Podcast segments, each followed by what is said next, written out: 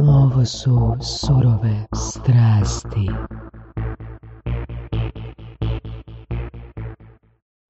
Kako hoćeš da te predstavimo za početak? A vidiš, to je jako teško. Obišao pola sveta. Pa ka, ne znam, ime, prezime Zoran Đukanović, e, možeš reći, ja imam, ajde da kažemo, sa, grubo govoreći, te dve osnovne funkcije, jedna je državna kao konzul Kraljevine Tajland u Srbiji i drugo je vezano za moje biznise, dakle, kako vi to kažete, poduzetnik ili... Preduzetnik. Preduzetnik. Možemo, možemo reći. Da, i- Jesi ti počeo snimati to? Pa jesam. Pa eto, to je to, evo ga, čovjek se sam predstavio. ne? A dobro. Dobrodošao, Zorane. Kako si, Zorane? Hvala, dobro, odlično. Jesi čuo za surove strasti prije? Da, da, da, naravno. Ozbiljno? Naravno, Kao, da, jel da. si dobio ono pozitivan respons, ili ti pozitivno ovoga, jel ti ispunjava tvoje očekivanje ili smo podbacili u nekim epizodama? Pa Ne, vidim, vidim da smo Iskreno, bili. ni- nisam imao tolike informacije da, da bih mogao na osnovu njih da iznesem zaključke, ali sam dobio dobre preporuke. Doz- Dobio si dobre preporuke? Da, da. Ma da, daj. Da, da. Od liječnika ili lekarnika? E, pa od ljudi koji ovaj, se bave najčešće uzgajanjem nekih e, Bilja. bilja, da, Bilja. da, da. Ozbiljno? Jeste, znači da. kad su pod... uh, Pod utjecajem pod onda utjecajem, imaju vrlo onda- pozitivan. Ok. Da, da, Znači, u biti mi smo zapravo uh, pojačivač stanja. da, tako je. Stanja za neke Tako ljude. Eto. tako. Eto, hvala vam uh, biljo ljetci, biljo pušci na vašem vrijednom feedbacku. Tako.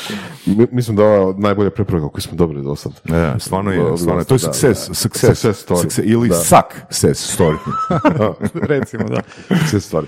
A, Martina je preporučila tebe, naša kolegica Martina Lozičan. Žabica, takozvana. I a, ona je rekla, da, da, to, dolazi ti u Zagreb, super jedan lik, a, on je obišao cijeli svijet, a, radi u biznisa, a, konzul je Tajlanda, svašta, svašta nešto. I ja rekao, ok, dobro, ajde, može, može. Ajde, Ajde, nek ti bude. Ajde, ajde. Da, i kad sam, kad sam pročitao što sam napisao sve, on je rekao, stvarno, ono, zanimljiv čovjek. Na papiru. Da, tako je, da, da, da, da, da. Su, su, istina je zapravo potpuno drugačija. da, da, da. tako da, ovaj, da, da.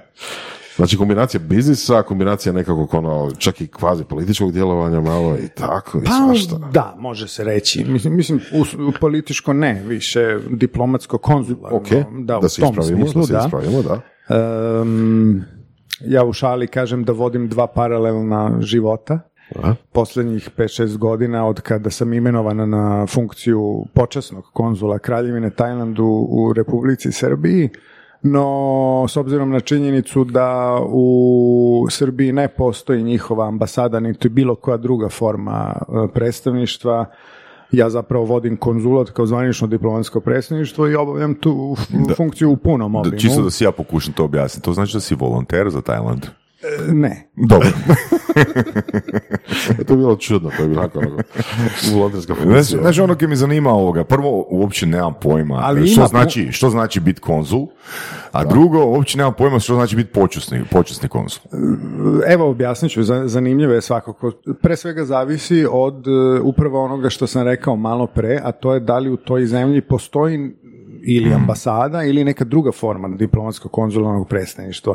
Moguće je da neka zemlja ima i svoj puni konzulat u toj zemlji kao izdvojenu jedinicu, a da opet postavi počasne konzule koji mogu biti za neki grad, za neku regiju, kao uslovno rečeno određena ispomoć. Ponavljam- Mislim, konzul, oprosti što te ali konzul onak jednostavnim jezikom ili konzulat bi bilo što. E, U našem, u našem slučaju, kad Mhm. je Srbija u pitanju, to je bukvalno kao ambasada. Znači, potpuni e, eksteritorijalni, puni diplomatsko-konzularni status, e, prič, gde i ja zapravo obavljam tu funkciju i moglo bi se reći da, s obzirom da nema višeg državnog predstavnika, obavljam tu najvišu državnu funkciju u Republici Mhm. Srbiji ispred Kraljevine Tajland. Ok, Znači, ja bih da doslovno idemo na basic stvari. Da. Ok, koja je uloga ambasade? Um, opet u našem slučaju, uh, naša prevashodna zaštita jeste da se bavimo zaštitom interesa tajlandskih državljana koji borave na teritoriji Republike Srbije po bilo kojoj osnovi, bilo privremeno ili stalno. Um, da im pružamo zaštitu u svakom pogledu, zaštitu pre svega njihovih ljudskih prava, sloboda, kretanja i tako dalje, za zaštite u radnim odnosima Ok. i tako porodičnim i tako dalje i tako Jel dalje. možeš izdvojiti neki primjer kako e, ste pomogli nekom a, građaninu Tajlanda u Srbiji da zaštitite njegova prava u nekom okviru? Da, da, ima ih mnogo slučajeva, pa evo recimo jedan najsvežiji koji nije baš ovako prijatan, ali eto interesantno je da se čuje. E, Naime, imali smo e, molbu za pomoć jedne tajlandske državljanke koja je bila udata za srpskog državljanina koja se žalila na nasilje u porodici. I znate kako su to osetljive teme, e, postavlja se uvek pitanje da li poverovati na prvu nečijoj tvrdnji, čak i u normalnom ovako životu, a kamoli... Čekaj, ako sam dobro razumio, pa nije li to posao a, Ministarstva unutrašnjih poslova ili Centra za socijalnu skrb prije nego ambasade? Jeste. I naravno, oni, ona se i obratila nadležnim službama, ali već znate kako to ide jel? u državi da ove, te službe nisu baš nešto najrevnosnije i najagilnije. I, e, a naravno, tajlandski državljani su upoznati da naravno imaju svoje diplomatsko predstavništvo i da imaju pravo na zaštitu i pomoć sa naše strane i naravno da smo mi odmah reagovali, da smo se obratili nadležnim organima Republike Srbije s jedne strane, s druge strane odmah obavili razgovor sa suprugom, uh, skrenuli mu pažnju da vodi računa šta radi, ako bilo šta radi. Znači malo ste pogurali. Ček, ček, ček, samo malo, samo malo. To znači da ja imam više šanse ostvariti svoja prava u Srbiji kao strani državljanin nego kao državljanin Republike. To je lepo rečeno i, nije- i, nije, i ne bi Znači, uz, to. uz MUP, znači još imam i ambasadu koja će pogurati i koja će lobirati da se moj eh, case riješi. I, da, i boga mi tačno, da. Da. Eto, Kudba, kako, kako si došao do Tajlanda? Mislim, kud baš Tajland, jeli? Mislim, Tajland ima malo onako čak i osobu ili nekakvu reputaciju, jeli, u smislu pa eto, kad si, kad si pričao već recimo gospođu koja je udana za lokalnog e, čovjeka i nekakav ono seks turizam je tu u pitanju i sve skupa, mislim Tajland naravno ima i puno drugih stvari koje su lijepe i, i super. Čekaj, želiš reći da seks turizam u Tajlandu nije lijep? To želiš reći? A, pa ja bi, ja, ja bi diplomatski rekao da ima i ljepših stvari. Dobro, ok. Ostat ću na to. Da. Kako A je došlo kako do je došlo toga? do Da, toga? da. Ehm, nakon 90-ih, zapravo od promena u Srbiji 5. oktobra 2000. godine, ehm, mi ljudi koji smo do tada bili vrlo angažovani 90-ih u borbi protiv svog onog zla u kom smo živeli, eh, smo naivno poverovali da smo završili posao i da će se zemlja okrenuti u pravcu kome treba da se okrene, odnosno da će stvari krenuti e, u onom pravcu u kom smo to svi maštali da će krenuti. E, Te smo se odmah nakon tih promjena mi koji nismo želeli da ulazimo dublje u politiku, odnosno da se tu zapravo nastavimo neke stvari koje su očigledno ovi nastavili, nakon e, tih promjena se okrenuli nekim svojim ljubavima i zapravo pravim interesovanjima. Ponovo se vratili muzici, ponovo se vratili turizmu, ponovo se vratili nekim lepim stvarima, kulturi i svemu onome s čemu nismo mogli da e, konzumiramo adekvatno i uživamo tom tokom, tokom 90-ih. Ja sam se vratio u svoje najveće ljubavi, to je turizam. Kako? Zašto? Zato što sam pre toga dugo živio u inostranstvu, zahvaljujući mojim roditeljima koji su bili jatovci, otac je bio predstavnik jata po raznim zemljama sveta, mama takođe i onda zahvaljujući tome sam puno pre toga putovao i živio u inostranstvu i tako sam se zavoleo putovanja. Za mlađe ljude, samo da kažemo JAT, to je aviokompanija. Da, jugoslovenski aerotransport, da. I ovaj e, i e, tada sam osnovao Travel Magazine, časopis o putovanjima, prvi na ovim prostorima, bukvalno, ono, možda i jedan tak, tog tipa prvi časopis ikada na ovim prostorima, e, koji je u štampanom obimu izlazio do pred koronu, znači 20 godina je izlazio, punih, punih 20 godina i kada je krenula korona onda to stvarno više nije moglo da se ishendluje, sada smo samo online prisutni. I kad ko smo ušli u tu priču tu iz turizma, iz nje se razvijalo sve i svašta, o tom potom, između ostalog, e, nakon dve, tri godine našeg rada, pošto se mi nismo bavili samo magazinom, nego smo počeli da se bavimo i specijalizovanim uslugama vezanim za travel industriju, da nastupamo i kao firma koja se bavi developmentom, marketingom, destination managementom, business developmentom u sferi travel industrije i tako dalje, e, smo došli u kontakt sa turističkom organizacijom Tajlanda. Njima je nakon određenog vremena bio potreban neko ko će ih zastupati u Srbiji, odnosno biti njihov support. Izabrali su nas. Nakon mnogo, mnogo godina e, recimo deset i više godina rada sa turističkom organizacijom Tajlanda na njihovoj promociji, ne samo promociji nego i ozbiljnom poslovnom protežiranju u smislu kod tur operatora, organizaciji putovanja i tako dalje. E, Došao je poziv iz ambasade u Atini, koja je inače eksteritorijalno nadležna za Republiku Srbiju kao najbliža ambasada i tada su mi ponudili tu To je jako zanimljiva priča. Da. Znači, to nije klasično da si došao sad iz njihovih diplomatskih krugova pa si imao, ne znam, neko zaleđe koje bi tome sad pridonijelo, nego iz poslovnih iz poslovnog svijeta si zapravo došao. Pa, da, sad. e, kada, kada je postavljenje i imenovanje počasnih konzula u pitanju, obično i jeste tako. Dakle, na takve funkcije se postavljaju, e, po Bečkoj konvenciji je to najpre dozvoljeno, a to je da može biti državljanin te domaće zemlje, kako bih rekao, može biti imenovan za diplomatskog predstavnika druge zemlje, to je da je najpre regulisano Bečkom konvencijom, a, s jedne strane, a s druge strane to su obično ljudi koji su na neki način do svo, dosadašnjim svojim radom doprineli zbližavanju dve zemlje ili su pak neke značajne ličnosti iz kulture, možda sporta i tako. Dakle, da ima nekih osnova Da, gde da, ta da. država koja želi to postavljanje proceni da ta osoba može biti zgodna za njih za, za buduće. Znači, ta osoba je već pozicionirala neki svoj brand i onda postane brand ambasador. ne? Pa, ajmo tako reći, da. da. Ok, jasno. Tajland je zanimljiva zemlja, među ostalim, evo to nedavno, ono, prije dva, tri dana, sasvim slučajno sam nešto gledao, neki dokumentarac, zapravo ne, tražio sam nešto na, o receptima tajlandske kuhinje na internetu i našao sam podatak da su oni, među ostalim, čisto kao digresija, namjerno išli poticati da se njihovi restorani otvaraju diljem svijeta kao lokalni mali ambasadori njihove kulture. Jel? To je, To je diskutabilno. zanimljivo A sad ću vam čuo. reći kroz eh, jedan interesantan primjer.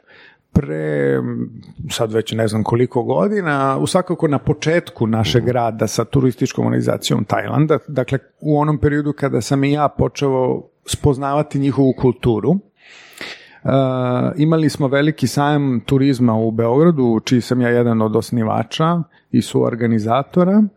I uh, na štandu Travel magazina uh, uvek je gostovala turistička organizacija Tajlanda kao naš partner. Imate fantastičan proizvod ili uslugu? Ne znate kako probiti gatekeepere? Sastanci.com. Mi probijemo gatekeepere, a vi zaključujete posao. I te godine su na štand e, došle, došlo nekoliko gospođa, predstavnica turističke organizacije Tajlanda iz Europe. I prvog dana, mi kada smo se spremali pre, dan pred početak sajma, tu sad se unose brošure, magazini, proverava se tehnika, oprema, znate ono kako već ide, zadnje provere, i dolaze one sa, svaka sa svojim koferom jednim, na štand dolaze. Znači ja, moja prva pomisao je bila da su došle tek sa aerodroma. Da, jel, mada, kao, znao sam da su trebale doći ranije, čak su ih moji kolege, pa sam bio onako malo zbunjen. Ok, oni to stavljaju, te ja sam onda posle bio u nekoj gužvi, to sam malo zanemario. Negde sredinom dana one otvaraju te svoje kofere, a koferi su puni hrane. O, Spremljene hrane ponešene od kuće. U Zanimljivo. plastičnim kuticama. I ja, tad, ja sam onako, nisam imao iskustva još tada i to mi je bilo užasno interesantno i onda sam ih pitao, ja pa kako, da, da, zašto? kao hoćete, ajde možete da, da odete, da vas odvedem ja na ručak negde, da probate i nešto od ove naše hrane, jel? A one su, kao ne, ne, ne, nikako, ne, imamo mi svoje, mi smo poneli sve svoje. Zapravo, e, tajci e, zbog specifičnosti svoje hrane, koja je stvarno fantastična Da. i neverovatno raznovrsna, jer Tajland je velika zemlja, ima mnogo regija, ima mnogo kultura, vera, nacija, utica i tako dalje i tako dalje. E, vrlo su specifični sa svojim ukusom i njima evropska hrana ono nikako ne prija Redki su oni tajlanđani koji se lako prilagode evropskoj ili nekoj Da? drugoj kuhinji, da. I zapravo taj broj, taj restorana po svetu, pored ovoga što si ti rekao, to je tačno, zapravo e, u, u, u, u ne maloj meri ima i razlog taj što zapravo tajci koji žive u tim zemljama traže da imaju pravu tajlansku kuhinju prisutnu No, u to, je- blizini. to, je- to je dobar zr- ono, alternativni, odnosno drugi dio priče o, o, o- kuhinji. A, čak sam u sklopu tog jel, klipa koji sam, koji sam vidio, čak sam vidio da imaju kao doslovno da im ambasade, mislim, ovo ne veze sa tom, da im ambasade smiju doći provjeriti kvalitetu te njihove hrane koju spremaju u talijanskim restoranima koji su otvorili jel, po bijelom svijetu. Jel. Znači, am- ambasador kao sanitarni inspektor Kao, isto može kao biti. kulinarski, Kul- gastronomski inspektor. gastronomski, da, da, Da, ok, što bi fasciniralo. znaš, ono. Znači, zamisli recimo- ambasadora koji dolazi u kuhinju i kaže dajte mi pokažite ovoga nokte na, Da, da. na kuharima. Da, E, Iskreno nisam čuo za to. Ne. da, ne znam ili ne znam ili ili nije, ali tako je. Može, klip može je bio, biti u da. smislu onako dobronamernog tipa ono kao pazite nije vam ovo dobro i Ma tako jasno, to, jasno, jasno. ovaj, u, u želji da Ne znači bude, da je- ne, ne, pa nemaju oni takav Da. autoritet, Da, čak ni ambasador ne bi mogao to da radi. tako ali da, ne. kao, kao potencira se ta njihova. neka, ono, da, kao, da, da, da, da, da, njima je stalo, da, On, oni, njima je ozbiljno stalo da To, e, sve što rade bude dobro i da pogotovo u inostranstvu, a hrana je njihov ozbiljan ono, reprezent, da, to bude najbolje moguće. Da, Tako da, tako da. super. Um, Tajland, znači očito si bio u Tajlandu. jel? Pa još malo ćemo po Tajlandu, nećemo dugo. A, pa evo, a, možeš li reći kao ambasador brenda Tajlanda, kako bi ti privukao ne znam, naše slušatelje u Tajland? Em, recimo, veoma malo ljudi zna da je zapravo Tajland jedna od najrazvijenijih ekonomija Azije. Ok, Na primjer. nisam znao. Da. Um, na primjer, evo, namjerno ću reći tako neke popularne stvari, ne znam, svi ste pili Red Bull, verovatno, jel? A to je tajlandski brend. Da? Da, na primjer. Ovaj, da, Red Bull je tajlandska firma. Da, da. A- nije austrijska. A Austrijanci su dobili franšizu da ga prave po tajlandskoj recepturi, da. Nemoj I da ga marketinški obrade. A brand poznat u svetu jesu napravili Austrijanci, ali je vlasništvo tajlandsko. I dalje, i danas. Pa i sad ovih dana, ono, posljednjih godina ne znam sad tačno, ali tako je krenulo. da, sigurno. I boga mi, mislim da i u vel, svakako tajci imaju dalje veliko Interesantno, da. da. Čuli ste za firmu, ne znam, King Power, ne znam, ko prati engleski futbal, ne znam, Leicester City tako dalje, vlasnici su tajlanđani, jel? Um, tako da, tajlandska ekonomija je veoma impresivna, recimo najveće fabrike japanskih automobila u Aziji van Japana se nalaze u Tajlandu. Opa. Tajlandska industrija, ne znam, gume, čelika, teška industrija, elektronika naravno u saradnji sa Samsungom, ne znam i tako dalje, južnokoreancima, japancima. Da. E, dovoljno je da kada do, odete u Bangkok i pogledate panoramu i krenete da brojite nebodere, ima ih više hiljada. Znate, po gradu. Ljudi kada pitaju gde je centar grada, to se ne može reći, nema ga. Ima 20 centara, mislim. Znate, to su autoputevi na više spratova koji idu kroz grad, recimo 80 km, mislim, znate, i tako, dakle, e, vozovi moderni i tako dalje, tako dalje, ali ujedno i veliki kontrasti, dakle, e, ima i e, estetike i vizure koja asocira na veliko siromaštvo, ali primjer radi e, zbog specifičnosti njihove kulture uopšte ne mora biti tako. Vi idete nekom ulicom i sad vidite ono što bismo mi ovdje rekli uđerice.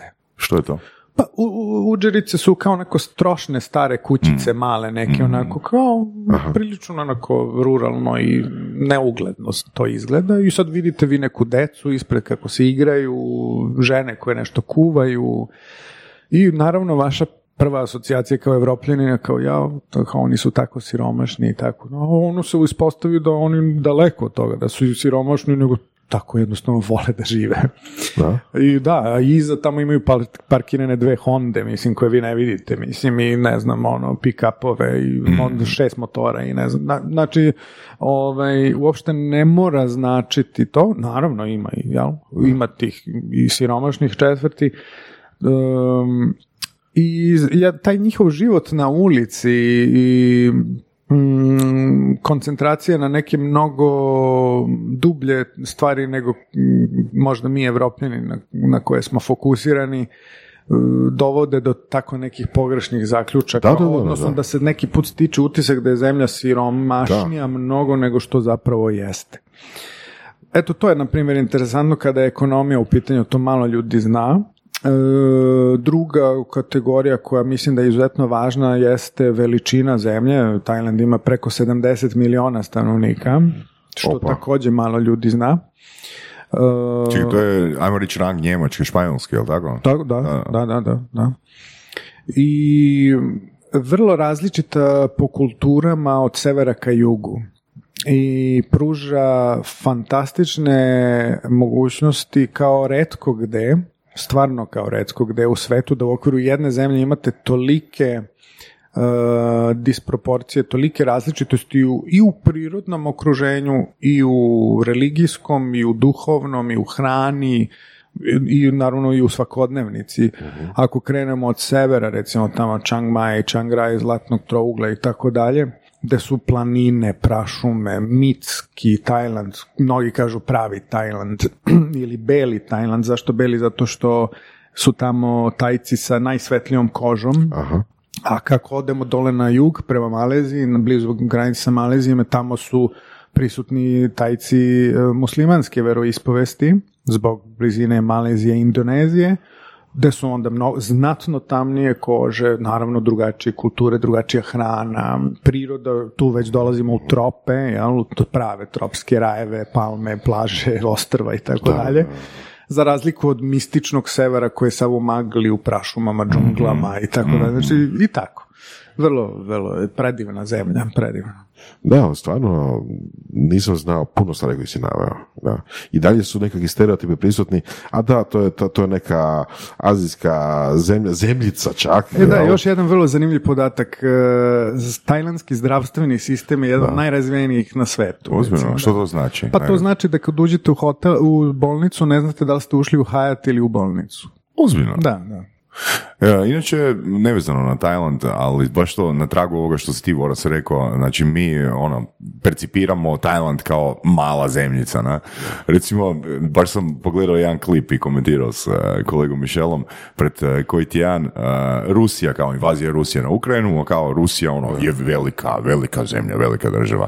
Zapravo onak kad kažeš Bangladeš, ono misliš si, ono, to je ko Istra, recimo, u nekom našem ono, sustavu ovoga poimanja veličine nečega, a Bangladeš je 20 milijuna stanovnika, ono, Opa. veća država nego Rusija. Opa. Zamisli to, ono, znači kad ti kad nego kaže Rusija ili Bangladeš, odaberi ono, odaberi ovoga, koji ima plus jedan broj stanovnika veći, malo ko bi rekao da Bangladeš ima manji broj stanovnika od Rusije, to bi procijenio. A koliko imaju zapravo? A, 160, preko 160 milijuna, Eto, pa da. da, a Rusija Wow. 140, da. Wow. Stvarno ne bi Da. rekao, ne, nema šanse da bi rekao. Da. Pa velo, meni je ta informacija da Tajland ima 70 a, milijuna isto. Da. O, ja kažem, uvek, pošto smo mi nakon nekoliko godina uh, rada na magazinu uh, i rada sa turoperatorima, turističkim organizacijama, agencijama i tako dalje, došli do zaključka i raznim fakultetima najviše sa tržištem shvatili da zapravo nema dovoljno obrazovane radne snage u sferi travel industrije kod nas i da postojeći obrazovni sistem ne nudi adekvatno školovanje koje je primenljivo u praksi. I onda smo mi zato svo- otvorili i svoju školu turizma ovaj, a, i koja je radila uživo, ono kao prava škola sa sve ono učionicama, sve što treba. Ovaj, skoro deset godina, posle smo prešli u online, sve ono, posle onih 2009. da je ona kriza i to. Uh, kada je sve opet skliznulo i zašto sam to pomenuo? Pomenuo sam uvek na tom nekom uvodnom predavanju koje sam obično ja tu kao neki domaćin jel, držao i tako dalje, pored nekih drugih koje sam držao, sam uvek govorio da je geografija i poznavanje geografija osnova svega u životu. ne samo bavljenja turizmom, nego svega. Geografija najprije nas upoznaje sa svetom u kojem živimo i zapravo nam menja slike, menja nam predrasude, saznanja koje možemo dobiti samo iz čiste geografije nas čine mnogo bogatijima i mnogo nam daju bolju sliku viđenja sveta, odnosa, m, i na primjer istorije nekih sukoba. Možemo bolje protumačiti zašto nekih sukoba ima. Primjer radi Napoleon je rekao da zapravo sudbinu nacija u najvećoj meri određuje geografija. Da, to je istina, to je istina, da. Tako da je divna, geografija je divna stvar i to tako poznavanje zemalja, to je Da, divno. tu bi se referirao č- na taj tvoj quote od Napoleona na epizodu s Berislavom Nadnićem, a, mislim da je 67, a, kad je pričao povijest financija i zbog čega smo mi na ovom području siromašniji nego recimo Austrijanci. Jer smo veliku većinu, geografije je razlog, znači veliku većinu ratova su Austrijanci izbjegli. Da, Da. Koji se U zadnjih, ono, par sto godina. Da, Tako je, da. definitivno. Ima smisla. I koja je onda sudbina naših prostora? Mi smo učeni u staroj Jugoslaviji da se naša zemlja nalazi na najboljem mogućem geostratijskom položaju, da je naše obrazovanje najbolje na svetu, da su naše žene najlepše, da je naša hrana najukusnija, da je naša vojska najbolja, da naša aviokompanija JAT naj, jedno najboljih u Europi, na svetu i tako dalje. Od uvek smo opterećeni kompleksima svi ovde na ovim prostorima i ovaj, od uvek smo prilično udaljeni od zapravo istine i realnosti, jel? odnosno od samih sebe. I e, zapravo ispostavilo se da taj naj, naš položaj zapravo i nije tako perfektan kao što su nas učili ranije.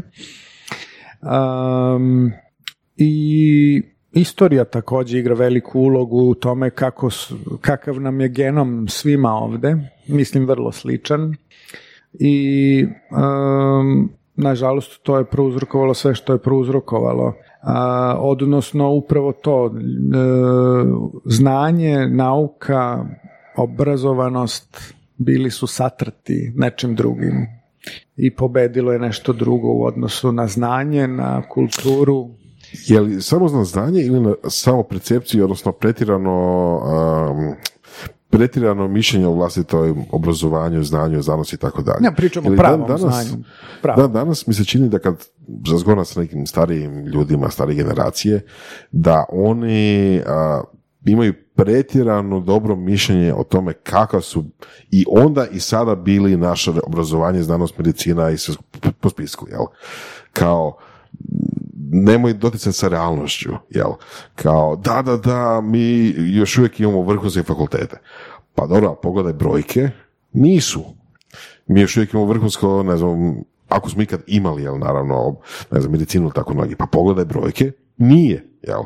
Ali percepcija starih generacije još uvijek je ne u skladu sa realnošću. Upravo tako. I dan, danas živimo u sobstvenim predubeđenjima i snovima i kompleksima koji dalje vladaju, nažalost, ovim regionima. I znate, evo reći ću vam šta je jedina, koja je jedina stvar tačna od svega toga. O svemu, svim tim zabludama i, i, i ludostima koje, koje ovaj, egzistiraju na, u glavama većine ljudi na ovim prostorima. Jedina tačna stvar, ja sam uvek, a dok to nisam sam spoznao, i prema tome sam naravno bio skeptičan, jer sam uvek bio skeptičan prema svim tim tvrdnjama, jer mi je, ako ništa drugo, nekako moral i vaspitanje mi ne daju da tako olako kažem mi smo za nešto najbolji, jel? Kao moraš imati neko utemeljenje za to i to mora biti na neki način dokazivo. I jedna od stvari ko, koju a, je bila prisutna je uvijek bilo naše more. Naše more je najlepše na svetu. Kad kažem naše, to je bilo u staroj jugi, jel, kada smo svi tretirali od Crne Gore, gore do, do Istre, naše more, jel tako, more svih nas, jel? A, a najpre se mislilo naravno na Dalmaciju, Hrvatsko, jel, prim, primorje. Ja sam imao sreću u životu, zahvaljujući svom poslu, da obiđem, ajde rekao bih, sva bitna mora sveta. Nisam bio na svim, daleko od toga. Ali Znači nisi bio na nebitnim morima. pa, bitnim u smislu u kontekstu toga da vidiš razlike. Popu- popula- da, da- popularnih ne, destinacija. po, ne Ne, popularnih, ne, ne, nego referentnih. Ok, što znači referentni? Pa, referentnih. Reputacija. Da, da, ali to, to ne bi bilo popularno, ne bi bila Ne, ne, reputacija ne, ne. nisu popularne. U nego- geografskom smislu, znači referentnih, znači primjera radi geografskih Mhm. orijentacija, recimo od Kariba, jel tako, Mhm. pa do Japana. Mislim, znači da sam obišao sva relevantna mora u geografskom smislu, Mhm. ne znam da li je sve okeane, sva bitnija mora koja su se smatruju bitnima za turizam, jel? Mhm. Um, dakle, ako pričamo ne znam, Južna Amerika, ono, Brazil, Argentina, pa Ok. Karibi, uh, Severna Amerika, pa onda Baleari, Kanarska ostrava, pričamo sada bliže nama, celo sredozemlje, z- Ok. Bliski istok, Zaključak sve je? do Azije. Zaključak je? Da je Dalmatinsko more najljepše na svetu. Ok. Kako znaš da nisi subjektivan oko toga? E, apsolutno na naučnim osnovama, pod navodnicima naučnim. Nau, naučnim ili naučenim? ne, ne, ne, ne, ne. Bez, bez šale. E, ozbiljno, ozbiljno. Ne, ne, nemam nikakvog... Je, da, koji je, koji kriterij ljepote? Mm, e, pa či, može se ozbiljno pričati o tome. Pa ne, da, nije, to, nije to stvar e, sad meni se nešto sviđa, tebi se ne sviđa. Ne, ne, ne, ne, ne. pričamo o krajnje o, o ozbiljnim aspektima. Da, koji su? Ono, pođimo od ono, ze- tla, zemljišta, š- flore i faune, čistote vode, miris, mirisa, Ok, ukusa, dobro. Svih tih aspekata koji čine doživljaj mo- Dakle, mora. objektivno možemo reći da uh, Jadransko more najmanje smrdi. E, ja mogu, ja ostajem samo pri tome, mogu vam pričati o tome do sutra, ali nećemo sad. Da ne, ne, zanima me, evo. Dalmacija Da, da prokomentiramo, da prokomentiramo ono dva, tri kriterija koji su ono objektivni, koji su neosporivi. Ok, neko voli pjesak, neko voli šljunak. Ali to je subjektivno. Tako je. Ok, ali objektivno je ono, po nekim, ono, ne znam, a, analizama vode, Jadransko more najmanje smrdi. A čuj, To je objektivno. može, može se tako reći, da. ajde. Dobro, ok, čistoća vode. Čistoća vode, mirisi, bilja, m- mogućnost e, izbora u smislu toga da ima i kamena i krupnijeg i sitnijeg kamena i šljunka i peska i e, Ok, ne bi ostrva. se složio s tom raznolikošću. Ge- geografija, obale, pazite, hrvatska obala je ta razuđenost i ta os- ti otoci, jel, i ostrva, ovaj, se redko gde sreću u svetu. U tom, toj gustini, u tom takvom rasporedu, vi ako pogledate mapu i ako zamislite kako su se nekada kore zemlje razdvajale i vi tačno vidite kako se ovde na ovim prostorima izdešavao jedan, jedan tektonski uh, po- Sraz, pomeraj da. koji su stvorili ta, te otoke. i To je stvarno jedinstveno mesto na svetu. Da. Jer totalno bi se složio sa većinom tome, ali pogotovo za raznolikost, jel što se tiče bilje, Crnogorice, Bjelogorice, Palmi, to nisam vidio nigdje, nisam tako puno putovao kao, kao ti naravno, ali a, to stvarno nema nigdje. Raznolikost ima plaža, ima i pješanih, ima i šćunčanih, ima i kamenih divnih, jel, ima i svega. To potpisujemo ono, da bi se složio to sto A, ali da biste tako nešto tvrdili, vi morate imati predznanje. Evo, o tome pričam. Znači, ja to sad malo neskromno, ali mogu za sebe odgovorno reći da imam dovoljno znanja da to mogu da tvrdim. To nije ništa subjektivno. Znači, ja sam prethodno bio, ponovit ću, na svim Da, mislim, me- meni je ko klincu još od ono Beverly Hillsa i takvih ono serija, naš plaže u Americi su mi bile ono Baywatch, pojam, znači Baywatch. ono ideal, ne, Baywatch i slično, ne. I u biti ono, k- zapravo, e, kad prošao prošao sam Floridu, e, i istočni dio i zap, znači praktički ono nakon što prođeš tri plaže vidio si sve. E, Ma ne, Ono, znači, doslovno se plaža razlikuje po uh, boji pjeska. To je, to je ona glavna razlika, ono, da te netko slučajno stavi na plažu i ne kaže ti di se nalaziš, ono, a vidio si 12 plaža, ne bi sa sigurnošću mogu reći na kojoj se plaži nalaziš. Pa znate koja je jedna od ono kao manje interesantnih plaža na kojima sam u životu bio? Na Copacabani. A da? Pa to vam je kao aerodrom. Razum, isto i Miami, Florida, to. Mislim, na- Kalifornija isto, mislim sve sam to obišao, Malibu i tako dalje. Ovaj, To su jednostavno ogromne plaže na kojima imate 100.000 ljudi. Mm. Znate, koji igraju odbojku, skaču, vrište, trešti muzika, kučići trče, svi su se trude da izgledaju što je moguće bolje, jel? Svi su namazani uljima nekim i tako dalje. Ove, to meni nije odmor, to meni nije more, to meni nije uživanje, meni je to pista. To nam super dovodi do teme uh, strasti za turizam. Mislim da je velika strast se vidi iz tebe, jeli? A, kako je to počelo? Ok, imao si, imao si tu prednost da si u obitelji imao jeli, jatovce, kao što sam kažeš. A, da li je to došlo od njih? Da li su oni pričali tebi o tim destinacijama? Da li su te vodili sa sobom? Kako je to počelo? Pa vodili su nas. Da, to je, lijepo, to je lijepo, suština, jako da, lijepo. to je, mnogo smo putovali već kao mali. Ja sam, ro- e, moj, moj otac je već, ja, dok sam bio u maminom stomaku, moj tata je već bio postavljen za station managera u Frankfurtu i e, moja mama je bila sa njim dok je bila trudna, znači gore u, u Frankfurtu i iz nekih e, ničim ob- objašnjenim razlozima se vratila u Beograd da bi se porodila odnosno da bi mene donela na svet. Tako da sam ja rođen u, u, Beogradu, ovaj, u šali kažemo eh, da sam se rodio gore, jel? bilo bi mnogo toga drugačije. Um, I um, po porođaju, ja sad ne mogu da se setim tačno, ali to su, ja mislim, nedelje bile, ja sam već bio u avionu nazad. Aha. Što znači da sam ja već putovao sa 14 dana, recimo. Sam već bio prvi put u avionu. Opa. Tako da, ovaj, a da ne govorimo da sam zahvaljujući tome već od rođenja bio član Lufthansa junior kluba, da me je naravno tata učlanio, do svoje 18. godine, dakle celo detinstvo, to je podrazumevalo da imate svoj poseban pasoš. Sad, da, nisi bio član uh, JAT junior. I da, Jat nije imao tako nešto. Dobro, okej. Lufthansa ima. da. Znači netko dobije štetnu knjižicu, a ti si dobio ovoga E, članstva. bravo, u- bravo, baš tako. Ba, e, baš tako. Da, ja sam dobio taj pasoš za putovanja koji je omogućavao jedan poseban status i puno sam putovao kao ma, ma- sam, kao mali. Ja sam ono već u prvom razredu osnovne škole sam išao iz Beograda za Moskvu. avionom.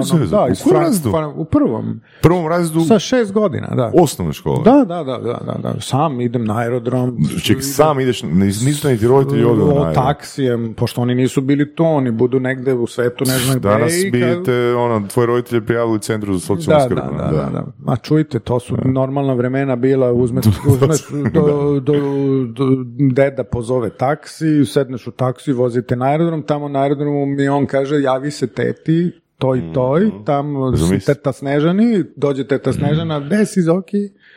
Stavi ovo oko vrata, stavi mi onaj zakačeljko, onaj un, unaccompanied child, ovaj, maj, ili minor, zavisi kako se gde obeležava, znači nepraćeno dete, Da, da. i onda im to oni vode tamo na check-in, naravno oni ti sve to pomognu, jel?